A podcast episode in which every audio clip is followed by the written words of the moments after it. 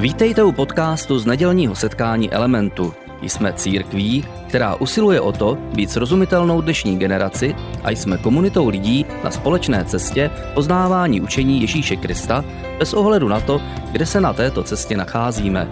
Doufáme, že dnešní přednáška bude pro vás užitečná. Můžete se posadit.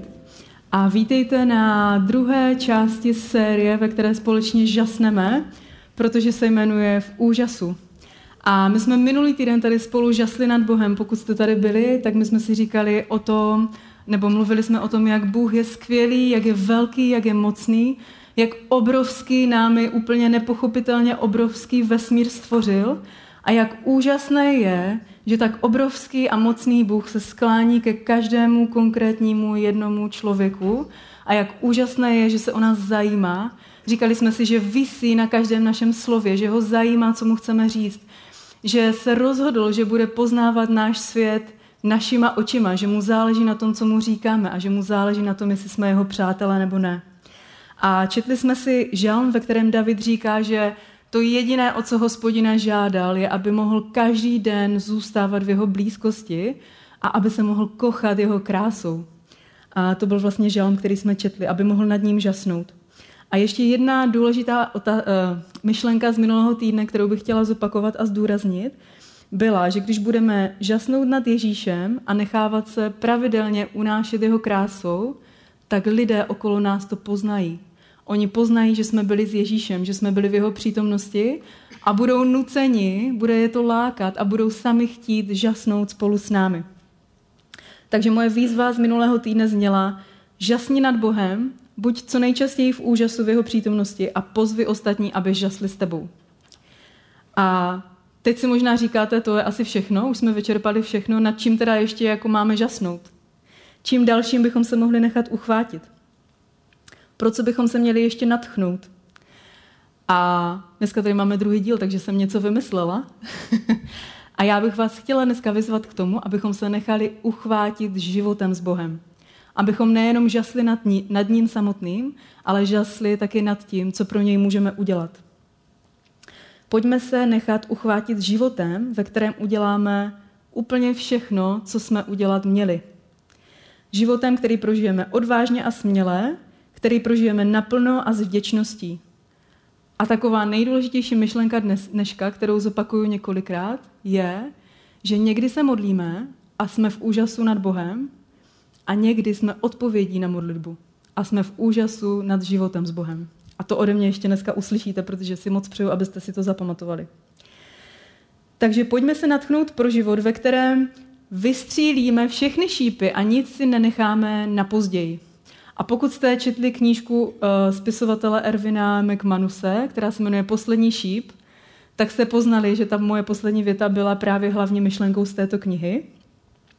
A on v té knize totiž nás nabádá k tomu, abychom si představili, že jsme v životě udělali všechno, co jsme měli, že jsme si nic nenechali na později, že jsme vystříleli všechny šípy, které jsme měli k dispozici. A já jsem se pro dnešní eh, přednášku z, tohohle, z téhle knížky hodně inspirovala, takže, takže dneska vlastně to bude celé o šípech a o střílení. Takže od poetického z minulého týdne k epickému dneska. a pojďme se podívat na příběh, který je právě o střílení šípů. Je to příběh ze Starého zákona, odehrává se v době, kdy žil prorok Elíša.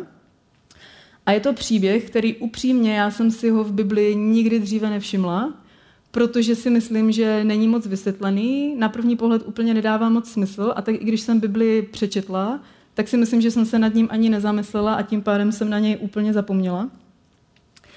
A, a on je právě popsaný a, a ten Erwin McManus ho rozebírá v té knize. A poslední šíp. A králem v Izraeli v té době je Joáš a království ohrožují vojska judského krále Amasiáše, takové zajímavé jména, Joáš Amasiáš. Ale Joášovou výhodou je, že je s nimi prorok Elíša. A v tom příběhu se bude ještě vyskytovat prorok Eliáš a já vás prosím, abyste mě hlídali, abych tato dvě jména nepletla. A pokud je spletu, tak to na mě vykřikněte, protože Elíša a Eliáš je hodně, to je hodně podobný. A prorok v té době byl symbolem a zdrojem boží síly a moci. A v tomhle našem příběhu tenhle prorok umírá. Leží na smrtelné posteli, je nemocný a umírá. A pojďme si ten příběh rovnou přečíst. Je napsáný v 2. královské ve 13. kapitole. Když Eliša na smrt onemocněl, izraelský král Jehoáš ho navštívil, plakal nad ním a volal, otče můj, otče můj, jízd do Izraelská. Eliša mu řekl, přines luk a šípy. Když je přinesl, Eliša mu řekl, polož ruku na luk. A když to udělal, Eliša položil své ruce na, král, na ruce královi. Otevři okno na východ, řekl mu Eliša, a když je otevřel, řekl mu, střel. Jakmile vystřelil, Eliša zvolal, šíp hospodinova vítězství, šíp vítězství nad Aramem. Udeříš na Arama v Afeku a úplně ho rozdrtíš. Potom řekl, vezmi šípy. Když je vzal, Eliša mu řekl, udeří mi o zem. Izraelský král udeřil třikrát a přestal. Tehdy se na něj boží muž rozhněval. Měl si udeřit pětkrát nebo šestkrát, pak bys Arama úplně rozdrtil. Teď ho ale porazíš jen třikrát. Eliša pak zemřel a byl pochován. Takže pojďme si to vzít postupně, úplně od začátku. Eliša leží, je nemocný a umírá a Joáš ho jde naposledy navštívit. Uvědomuje si, že Eliša už tady dlouho nebude a Eliša je božím prorokem, pomáhá jim vítězit a teď umírá. A Joáš si uvědomuje, že to je příležitost, která už se nebude opakovat, takže ho jde navštívit. Protože, já jsem si tady napsala, že každá příležitost má totiž expirační dobu. A Joáš to chtěl využít, protože věděl, že ta expirační doba už brzo uplyne. Chtěl ještě jednou slyšet boží slovo. A pro krále to nebylo úplně obvyklé, že by chodil takhle k někomu na návštěvu, ale náš král byl v zoufalé situaci. A někdy zoufalé situace přivádějí lidi k tomu, aby hledali boží vedení, že jo? Jo, Joáš byl tedy, tedy přijde za Elišou a je tam napsáno, že se rozpláče. A je to takový zvláštní paradox, protože my vidíme, že tam leží nemocný Elíša, který nemá už žádné síly a přijde za ním král, který je v plné síle a ten král se vlastně rozpláče. A myslím si, že to není ani tak ze zármutku, že by jako byl tak nešťastný z toho, že Eliša umírá a že ho ztratí jako proroka, ale myslím si, že to bylo více ze strachu, že se bál, že ztratí uh, tu Elišovu ochranu. A protože plačící je potřeba potěšit a pozbudit, tak nemocný Eliša pozbuzuje toho silného krále. A nedělá to pouhými slovy, ale připravil si pro něj psychologickou zkoušku, takovou zážitkovou metodu. Protože on mu říká, přines luk a šípy. A Joáš ho poslechne. A pak mu říká přesně vždycky další krok, co má udělat. Takže řekl, vezmi luk a napni ho. Král tedy vezme luk a šíp a Eliša položí ruce na královi ruce a pak řekne, otevři okno na východ. A ten Joáš to zase udělá a Eliša řekne, střel. A když král vystřelil, tak Eliša řekl, šíp hospodinova vítězství. Šíp vítězství nad Aramem. Úplně Arama poběž. A já si myslím, že z toho příběhu vyplývá, že Elíša chtěl Joášovi jakoby fyzicky ukázat, co doopravdy má v rukou. Aby si to hmatatelně uvědomil. Protože nešlo jen tak o, o jen tak jaké šípy. To byly šípy hospodinovy záchrany. Tvým úkolem králi je střílet a od hospodina přijde ta záchrana. A Elíša tedy králi ukazuje, Jsi král, máš luk, máš šípy, máš ruce, věříš v hospodina, který je záchranou. Máš úplně všechno, králi. Máš prostě na to. Máš všechno, co potřebuješ. A teď, když jsem ti ukázal, že držíš v ruce šípy hospodinovy záchrany, tak je vezmi a udeř s nimi o zem. A teď pozor, přijde to hlavní. Král vzal šípy, bouchnul s nimi třikrát o zem a přestal. A na to je v Bibli napsáno něco nečekaného. Je tam napsáno, že tehdy se na něj boží muž rozhněval a říkal, proč si přestal do prčic. Měl si udeřit pětkrát nebo šestkrát, proč si udeřil jenom třikrát, proč si toho nechal? Král a takový váhavý střelec. Teď Arama neporazíš úplně. Eliša je na své smrtelné posteli z váhavého krále úplně nepříčetný. On má šípy hospodinovi záchrany a udeří s nimi jenom třikrát. Já, kdybych měl takové šípy, tak bouchám prostě, dokud mi někdo neřekne, že mám přestat. A pak je tam napsáno, že Eliša zemřel a byl pochován. A to je smutný konec Elišova příběhu, protože nevím, jestli to přesně na to navazuje, anebo se tam ještě něco dělo mezi tím, ale každopádně si můžeme domyslet, že se tak rozčílil, že to už prostě nezvládnu. Možná jste si stejně jako já toho příběhu dříve nevšimli proto, že mnohé z toho, co se tu děje, nám nedává moc smysl. A není to tam nějak dále vysvětleno. Jak to, že královu budoucnost a budoucnost celé izraelské země mohlo tolik ovlivnit to, kolikrát král bouchne šípy o zem. To vůbec nedává smysl. A proč nestačilo, že bouchnul jenom třikrát? Proč měl bouchnout pětkrát nebo šestkrát? To vůbec nedává smysl. A proč mu teda Eliša aspoň nevysvětlil lépe, co od něj chce? Proč mu neřekl přesně, kolikrát to má udělat? Zatím král vždycky udělal to, co mu Eliša řekl a poslechnul i v tom posledním. On bouchnul těmi šípy o zem a dokonce třikrát. A nikdo přece neříkal, kolikrát to má udělat. Ale z toho textu a z toho příběhu vyplývá, že se tu odehrává ještě něco mnohem víc, než se na, po, na první pohled zdá, nebo než co jde na první pohled vidět. Nešlo o žádnou drobnou chybu, nějakou blbost, která by jako Joášovi nedošla a udělal jen tak nějakou prostě maličkost. Jde o to, že král začal s příslibem úplného vítězství a nakonec získal mnohem méně. A to jen kvůli tomu jednomu rozhodnutí. Udeřil do země třikrát a pak přestal. Nechal toho. A úplně přesně nevíme, kvůli čemu to bylo. Možná, že byl unavený, možná, že si říkal, že je to nějaká blbost, proč by měl bouchat šípy o zem. Nedávalo mu to smysl. Možná si připadal směšně, proč nemám aspoň střílet, proč po mně chce, abych s tím bouchal o zem. Možná si říkal, že je to pod jeho úroveň, možná měl pocit, že je to marné a zbytečné, to nevíme, ale každopádně přestal a v Elišových očích to souviselo s Joášovým odhodláním přijmout plnou míru toho, co pro něj Bůh zamýšlel. A tady v tom momentě já jsem přemýšlela, kolikrát jsem v životě měla pocit, že jsem neuspěla, nebo že jsem selhala, ale přitom to bylo jenom tím, že jsem přestala. A že jsem nepokračovala dál, že jsem bouchla jenom třikrát. A tak můžeme společně přemýšlet nad tím, s čím jsme ve svém životě, každý sám, skončili dřív, než bylo potřeba. Než jsme byli hotovi. A kolikrát jsme si spletli zanechání snahy s neúspěchem a spokojili se s něčím menším, než čeho jsme mohli dosáhnout.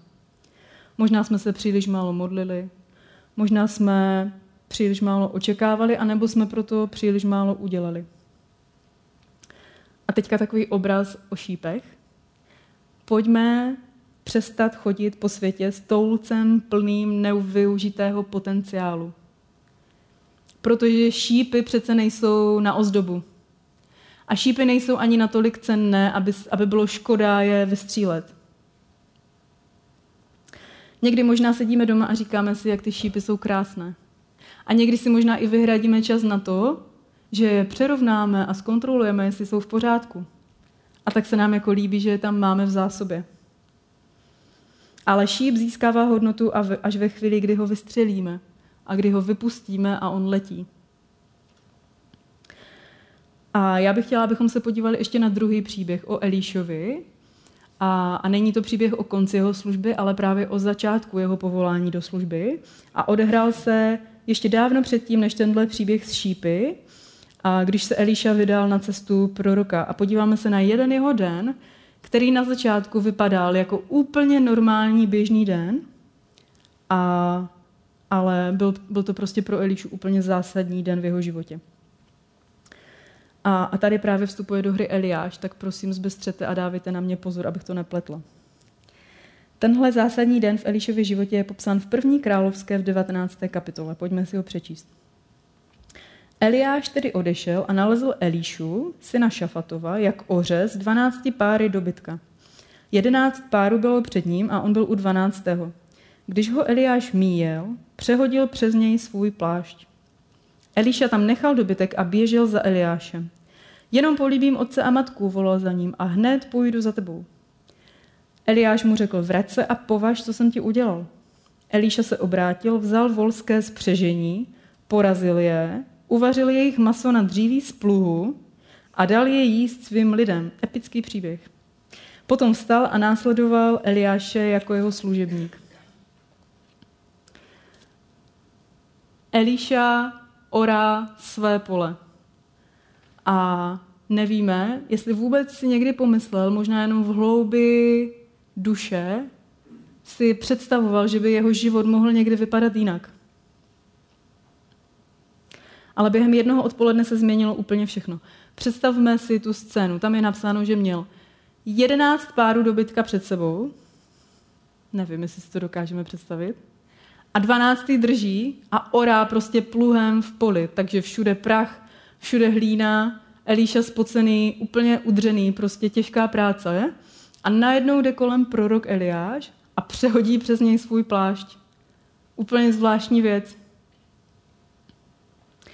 Ale Elíša ví, že je to znamení, že si ho Bůh vybral. Nikdo mu nic nemusí vysvětlovat.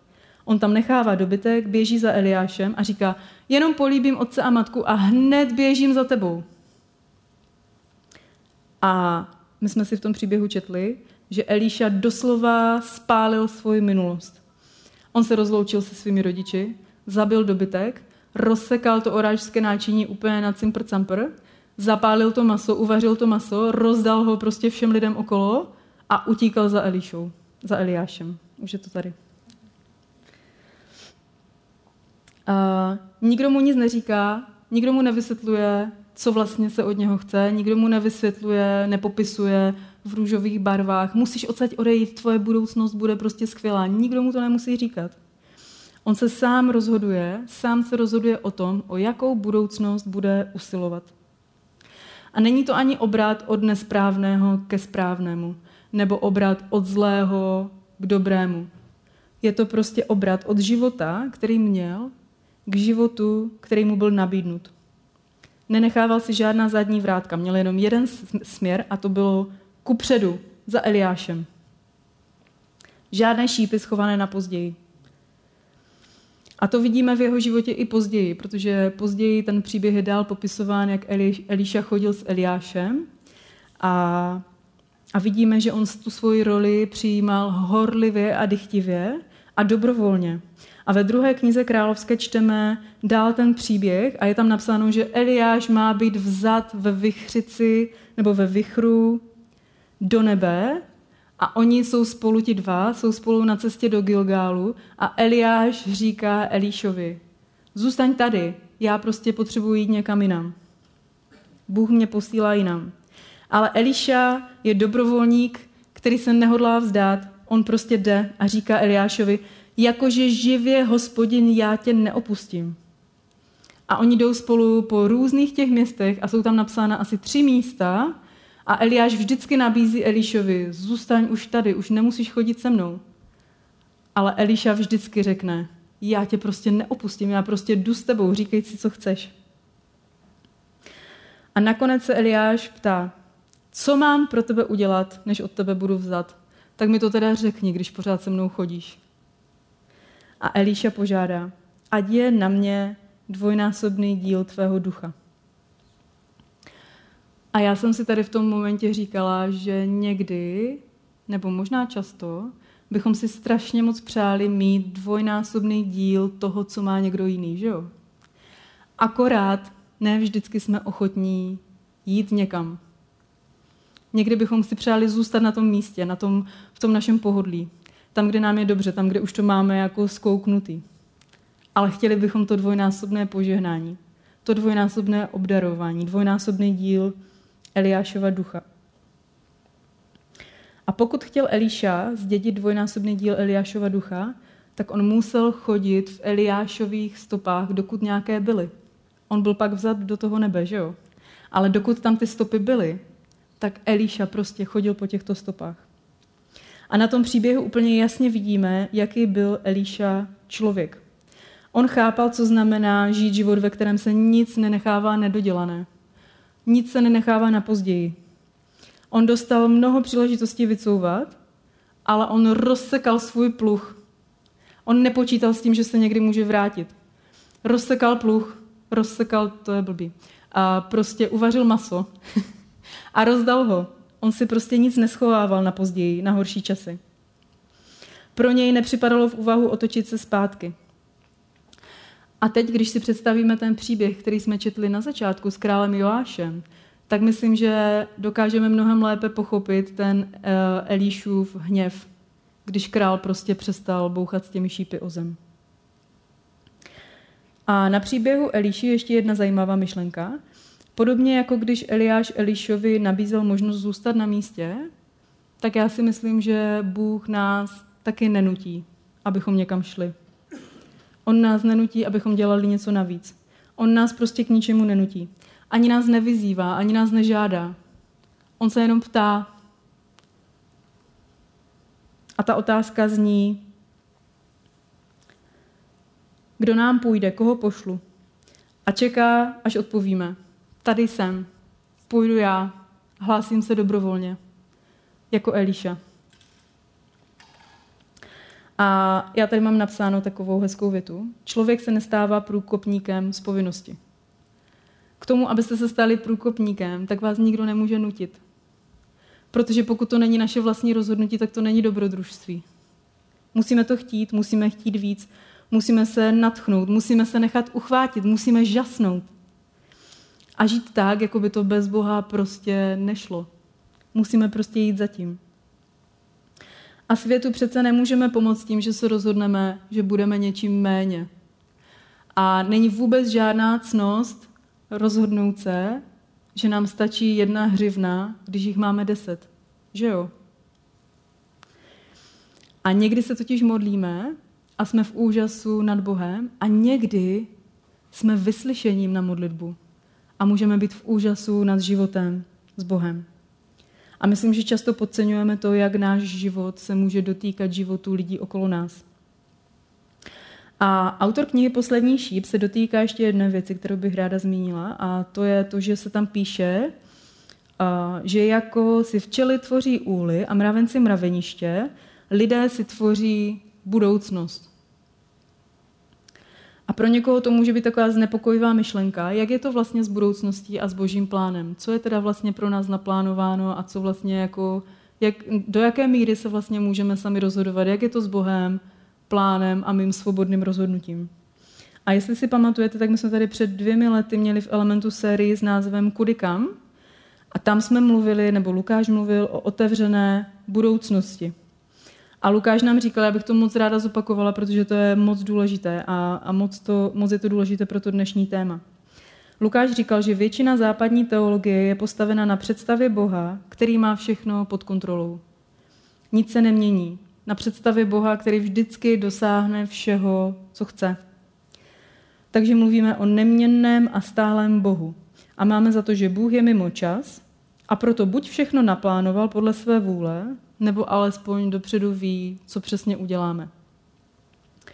A díky tomu my používáme různé hesla dneska a říkáme, Bůh má všechno pod kontrolou, to bude v pohodě. Nebo všechno se děje z nějakého důvodu, není nic nového pod sluncem. Jenomže zásadní otázka je, pokud má Bůh všechno pod kontrolou, tak proč nás Ježíš nabádá k modlitbám za to, aby se stala boží vůle, tak jak ji Bůh tady na zemi, tak jak ji Bůh zamýšlí v nebi. A co když obraz toho neměnného a statického Boha, který všechno naplánoval, všechno ví a všechno řídí a všechno má pod kontrolou, co když to není až tak úplně biblický obraz? Ježíš totiž v Bibli říká, že nás nazval svými přáteli. A Pavel v dopisu korinským napsal, že jsme boží spolupracovníci. My nejsme loutky, pro, pro které je už napsaný scénář a my teďka jenom hledáme a, a řídíme se tím plánem. Bůh si nás vybral za své spolupracovníky. My můžeme měnit svět s ním a můžeme s ním měnit naši budoucnost. A v Bibli najdeme vztahového Boha, který se nechává pohnout svým, svým stvořením. mění názory a úmysly a reaguje na naše rozhodnutí. Najdeme tam Boha, který reaguje na naše modlitby. Protože to není jedno, jestli se modlíme nebo ne. Ty věci se nestanou stejně nebo ne. Bůh, Boha zajímá to, co mu říkáme. On reaguje na naše modlitby. A to určitě změní náš přístup k budoucnosti.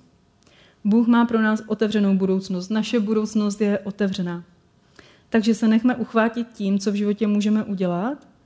Pojďme vystřílet všechny šípy, protože někdy se modlíme v úžasu nad Bohem a někdy jsme vyslyšením modlitby a můžeme žasnout nad tím, jak žijeme s Bohem a jak to je prostě úžasné. A ve většině našich rozhodnutí v životě dorazíme na křižovatku a musíme se rozhodnout, jestli vydržíme na stejné cestě, anebo toho necháme a vrátíme se zpátky, jako ten král Joáš. On se musel rozhodnout, kolikrát udeří těmi šípy o zem. A může se to týkat práce, jestli tam ještě vydržíme, anebo už to vzdáme a odejdeme. Může se to týkat našich vztahů, ať už manželství, anebo nějakých přátelství. Jestli ještě vydržíme a budeme se snažit, anebo už je konec a vzdáme to. Může se to týkat podnikání, studia nebo dalších věcí, čehokoliv jiného, co máte ve svém životě. A Craig Groeschel ve své knize Nadpřirozené vedení píše, že než se rozhodneme, jestli vytrváme anebo to vzdáme, je důležité, abychom se sami zeptali jednu otázku. Rozhodl jsem se to vzdát proto, že je to správné rozhodnutí, nebo je to kvůli tomu, že je to snažší? Rozhodl jsem se to vzdát, dostaňte si tam cokoliv, jenom proto, i proto, že je to správné, anebo proto, že je to pro mě jednodušší. Je totiž možné, že to nejlepší rozhodnutí, které ponese nejlepší ovoce, je vytrvat, přestože by bylo o tolik snažší se otočit a utéct, nebo odejít od toho. Kdyby totiž král se rozhodl neskončit u třetího šípu, tak jeho budoucnost, jeho otevřená budoucnost by vypadala, by vypadala úplně jinak. A ne dokonce jenom jeho budoucnost, ale budoucnost celého izraelského národa.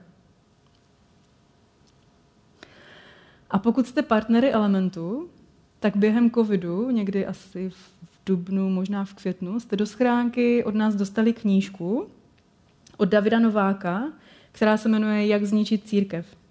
A je to taková vtipná oddechová četba a je tam napsáno, že celá kniha je napsána jako pekelná korespondence. Možná jste ji už četli.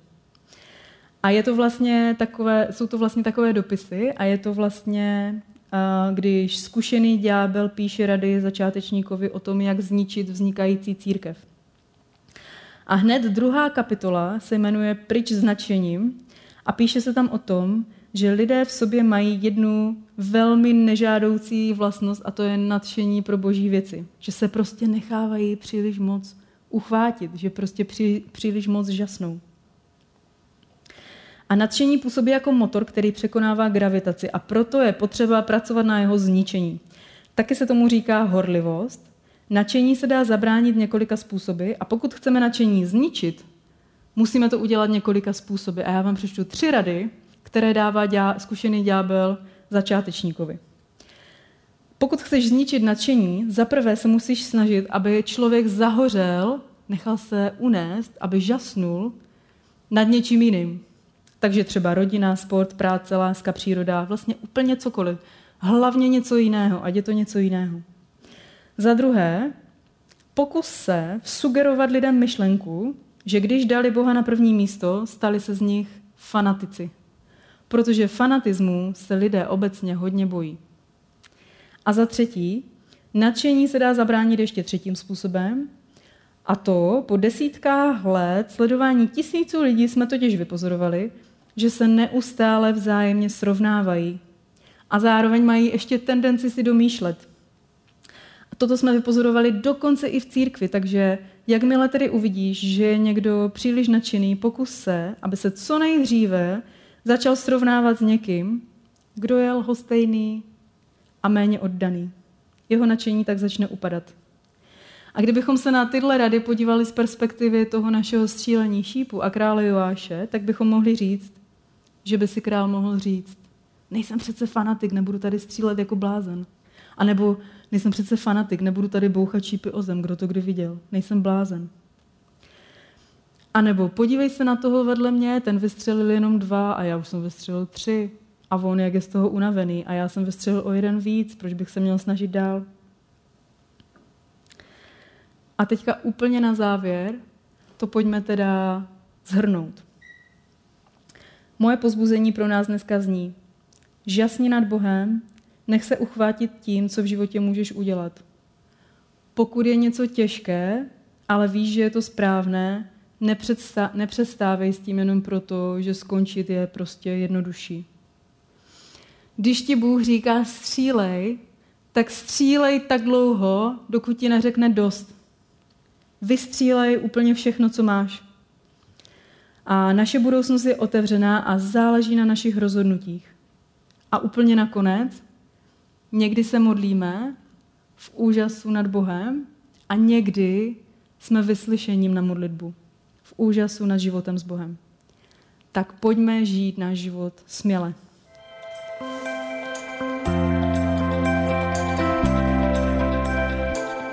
Děkujeme za poslech přednášky z nedělního setkání Elementu. Budeme rádi, když nás navštívíte také naživo, a to každou neděli od 10 hodin ráno v kině Biocentrál v Hradci Králové. Být na místě přináší větší zážitek, výbornou hudbu a přátelskou atmosféru. Více informací o našich aktivitách najdete na webu element.cx nebo na Facebooku Element Hradec. Těšíme se na vás.